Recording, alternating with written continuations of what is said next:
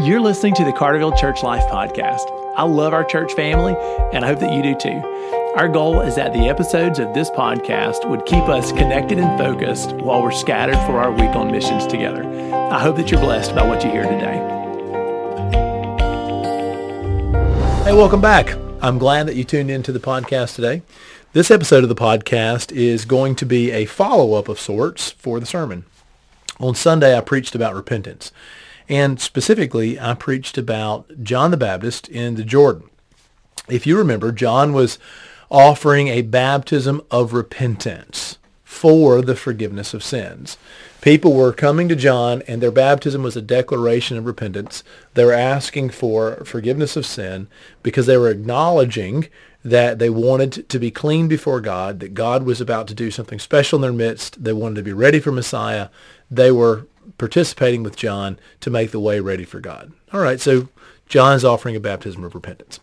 Well, this podcast episode really is going to explore a question that used to really bother me about this particular scene. And I don't know if it's ever bothered you or not, but hey, let's explore it. The question for me really has to do with the very next episode in the gospel. After our sermon ended and John is baptizing people, Jesus comes to be baptized. And I used to really scratch my head and say, wait a minute, why is Jesus being baptized in a baptism that is a baptism of repentance for the forgiveness of sins? Because I firmly believe that Jesus did not sin. I believe that Jesus was fully man and fully God.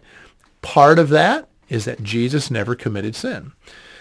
So that's my belief. Well, if that's what I believe, what on earth is Jesus doing being baptized in a baptism of repentance for forgiveness of sins. Has that ever bothered you? Have you ever wondered? Well, I'd like to explore that and tell you at least how I have come to answer that question. You may or may not agree with me, but I think it's pretty interesting. So let me set the stage. In Mark, Matthew, and Luke, you have this imagery of Jesus being baptized. Now, I want to kind of explore that every gospel author presents the story just a little bit differently, which I think could possibly be a clue that people in the early churches had questions about Jesus being baptized as well, because you see a different emphasis in each of these. Let me just sort of explore this through these ancient texts. Okay, so a lot of Bible scholars think that Mark wrote his gospel first, that he was the earliest gospel to be written, so that Matthew and Luke most likely were able to read the gospel of Mark or had something very similar so that when they wrote their accounts of the life of Jesus, they were able to add their particular nuances, eyewitness testimonies for Luke, personal memories for Matthew, and they were able to build an expanded gospel, but that they did not throw out what they read in Mark. They agreed with what Peter told Mark, and they agreed with what had already been written and preserved. And so you find that Mark is sort of embedded in Matthew and Luke in a way, right? All right, so Mark is the first gospel. Well, Mark is pretty direct about it. In chapter 1, verse 9, it says, In those days Jesus came from Nazareth of Galilee and was baptized by John in the Jordan. It's pretty straightforward, right? And when he came up out of the water, immediately he saw the heavens being torn open and the Spirit descending on him like a dove. And a voice from heaven came, You are my beloved Son. With you I am well pleased. Okay, so Mark gives a very straightforward, uh, unapologetic description that Jesus came forward and was baptism was baptized. Okay, Matthew uh, is just a is a little different. Matthew introduces this dialogue where John says, "Whoa, whoa, you should baptize me." In my opinion, Matthew's telling us what I'm thinking the whole time that Jesus should baptize John, uh, and so John thought that too. Matthew records it. Let me let me read this in Matthew chapter three, verse thirteen and following. Then Jesus came from Galilee to the Jordan to John to be baptized by him. John would have prevented him, saying, I need to be baptized by you. And do you come to me? But Jesus answered him, Let it be so now, for thus it is fitting for us to fulfill all righteousness. Then he consented. And when Jesus was baptized, immediately he went up from the water, and behold, the heavens were opened to him, and he saw the Spirit of God descending like a dove and coming to rest on him. And behold, a voice from heaven said, This is my beloved Son, whom I'm well pleased. So in Matthew's gospel, you have John speaking up to say exactly what I'm thinking. You should baptize me, not vice versa. Uh, but Jesus' response is really, really clear. No, John, now, this is before the crucifixion and resurrection, now you need to baptize me. It's, fulfill, it's fitting to fulfill all righteousness. Not that Jesus would be made righteous by being baptized, but that Jesus was um, that Jesus was carrying out God's will and that Jesus participating in baptism with the people of Judea and Jerusalem and the surrounding area, it, uh, it was an act of righteousness.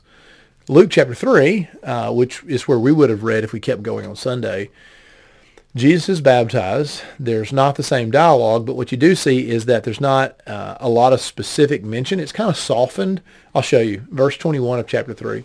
When all the people were baptized, and when Jesus also had been baptized and was praying, the heavens were opened, and the Holy Spirit descended on him in bodily form like a dove, and a voice from heaven, You are my beloved Son, with you I am well pleased.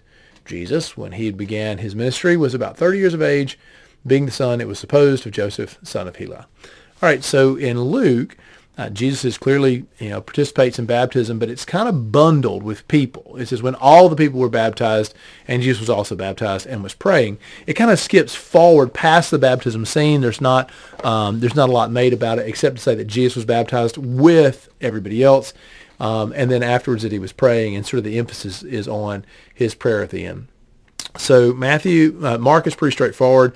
Matthew has uh, has has introduced and told us that John had a question about baptizing Jesus, and Luke just kind of almost sort of fast forwards the tape a little bit, make sure that we see Jesus baptized in the crowd, and um, and then also you know fast forwards towards the praying. Interesting enough, what about John's gospel? Well, in John's gospel, you don't have an account of the baptism of Jesus at all there's a lot of information about John the Baptist. I think John has, to me, some of the most interesting language about John the Baptist. In John's gospel, uh, John is, you know, people wonder if John is the Messiah. He tells them no. He points to Jesus very clearly. He sends some of his disciples to follow Jesus. John says he must become greater. I must become less. He was sending his disciples to Jesus.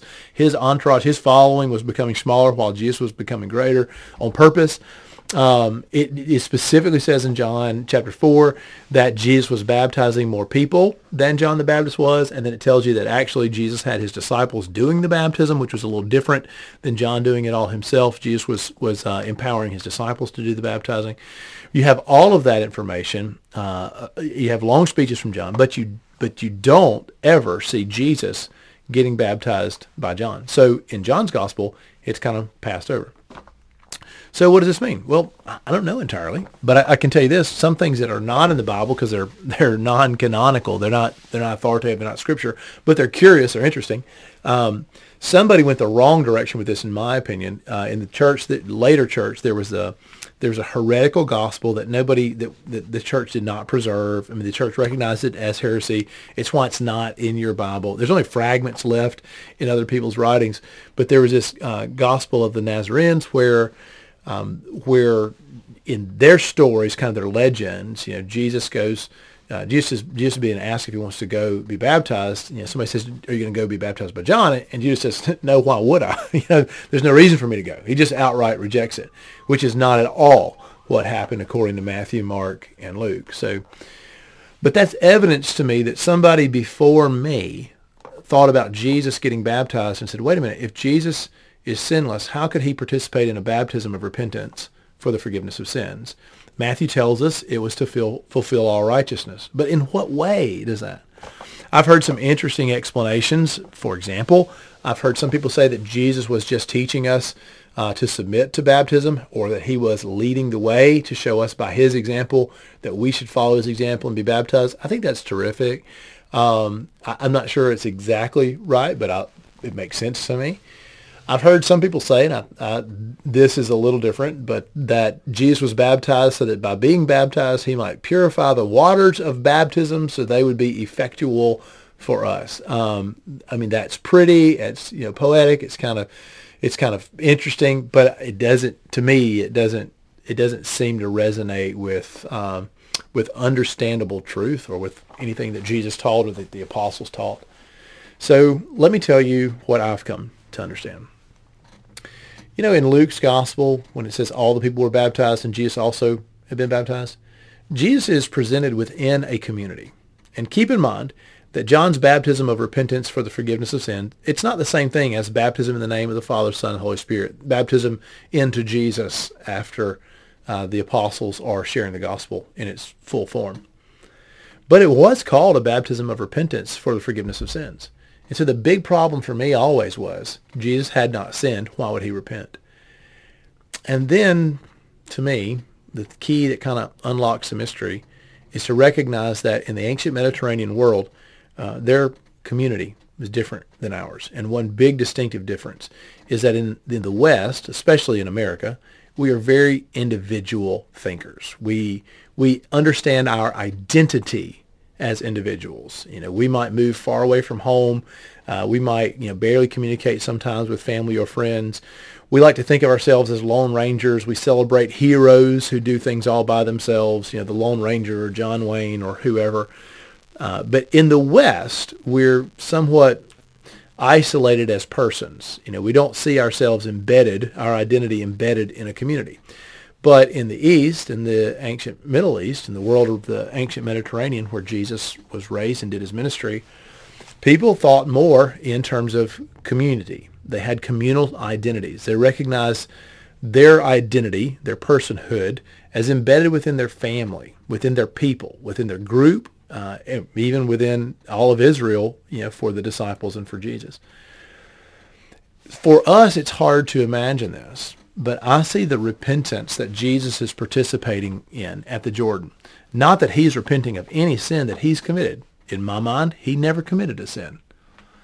But I see Jesus identifying with his people, participating in a communal repentance, confessing that as a people, Israel was sinful and had departed from God, that the Jerusalem temple was being run corruptly and was not pleasing Jesus. And that actually becomes a strong theme towards the end of his gospels where he actually is, you know, preaching parables against the temple where the high priest is actually one of the instigators of his own execution, where the Sanhedrin and temple leaders, you know, are the ones that want him killed. And in John's gospel, uh, in particular, you see a, a, real strong contest between between the temple and Jesus. Um, so, this being said, when Jesus is being baptized in a baptism of repentance for forgiveness of sins, he had not sinned and did not need forgiveness, but he stands as a member of a community, as a people and he declares with them that as a people they had sinned and they needed God's redemption. Now, so what does that say for us? Well, number one, it kind of clarifies a question that I had for years. It makes sense to me of why Jesus was baptized, how he was identifying with all these people, sort of the way Luke presents it in Luke 3, how he was identifying with all people. It makes sense to me now of Matthew chapter 3 of what Jesus might have meant when he said, let it be so for now, for this is fitting for us to fulfill all righteousness. The Messiah was coming to die for his people as one of his people. It makes sense that his baptism is a part of God's plan uh, to bring righteousness to his people, and that Jesus was identifying with the communal sin of the nation of Israel with repentance for the people. I mean, the incarnation, Jesus is coming to walk among us and be one of us so that he can redeem us from among us. That is so powerful to me and it's beautiful that you even see this as his feet walk into the water of the Jordan for him to receive a baptism that is not on account of any of his sin that he should repent of. But his entire life is to bring repentance to the people, and he stands among them and is baptized with them. I just think that's powerful. But to understand it, you have to be able, as a Westerner, as an, as an American for myself, to be able to recognize that it's hard for me to see that as an individualized person, as a person who thinks of myself only in terms of who I am as an individual. It's not as somebody from the world of Jesus who would have understood my identity naturally, embedded within the people with whom I live, with my community, with my family, with my people group, with my village, where my name, my reputation, my honor, my place um, is in this in this large and wonderful social web where we are all bound together and our identity is somewhat collective or communal. So collective identity, communal identity becomes kind of the key to understanding the baptism of Jesus. So what does that say to believers now? Besides answering a, an interesting question. Well, for me, I think it, it should help believers today feel brokenhearted for the sin of the world around us. Like when we look all when we look around, I think that we should say, wait a minute, some of the sins that I'm grieving, I didn't commit them, but my heart breaks over them. And as a member of our culture, as a member of our society, I weep, I hurt over some of the sins that that we have committed against God and against each other. And I'm willing to stand, though I wasn't guilty of them, I'm willing to stand and ask for mercy, ask for God's forgiveness for us as a people. I'm willing to uh, identify um, that, that I'm not that that I'm a part of the brokennesses of this community. I think about Isaiah saying, "I'm a man of unclean lips, and I live among a people of unclean lips." Well, Jesus wasn't sinful, but as Isaiah would have been. But that that communal pattern. Also recognize Nehemiah and Daniel praying powerful prayers of repentance for all of Israel, not just for their individual sins, but for their people. And in that same idea, this communal, collective identity, I see Jesus being baptized for people he came to redeem, standing among them, identifying with all their sin, though he had not committed any of it himself. And I encourage believers today that we should mourn over sin and grieve over it. Our first impulse shouldn't be just to quickly justify ourselves and say, well, I didn't do that. But rather, our impulse should be to look at the people that we love, the churches, the communities that we live in, and grieve over the pain of sin in our world, identify with it, and seek God's healing as a part of it. Church family, I love you. Thanks for listening to uh, a podcast about what was for me a perplexing question for a long time. Thanks. I hope you have a terrific afternoon. Can't wait to see you tonight in our discipleship groups and Sunday as we gather for worship.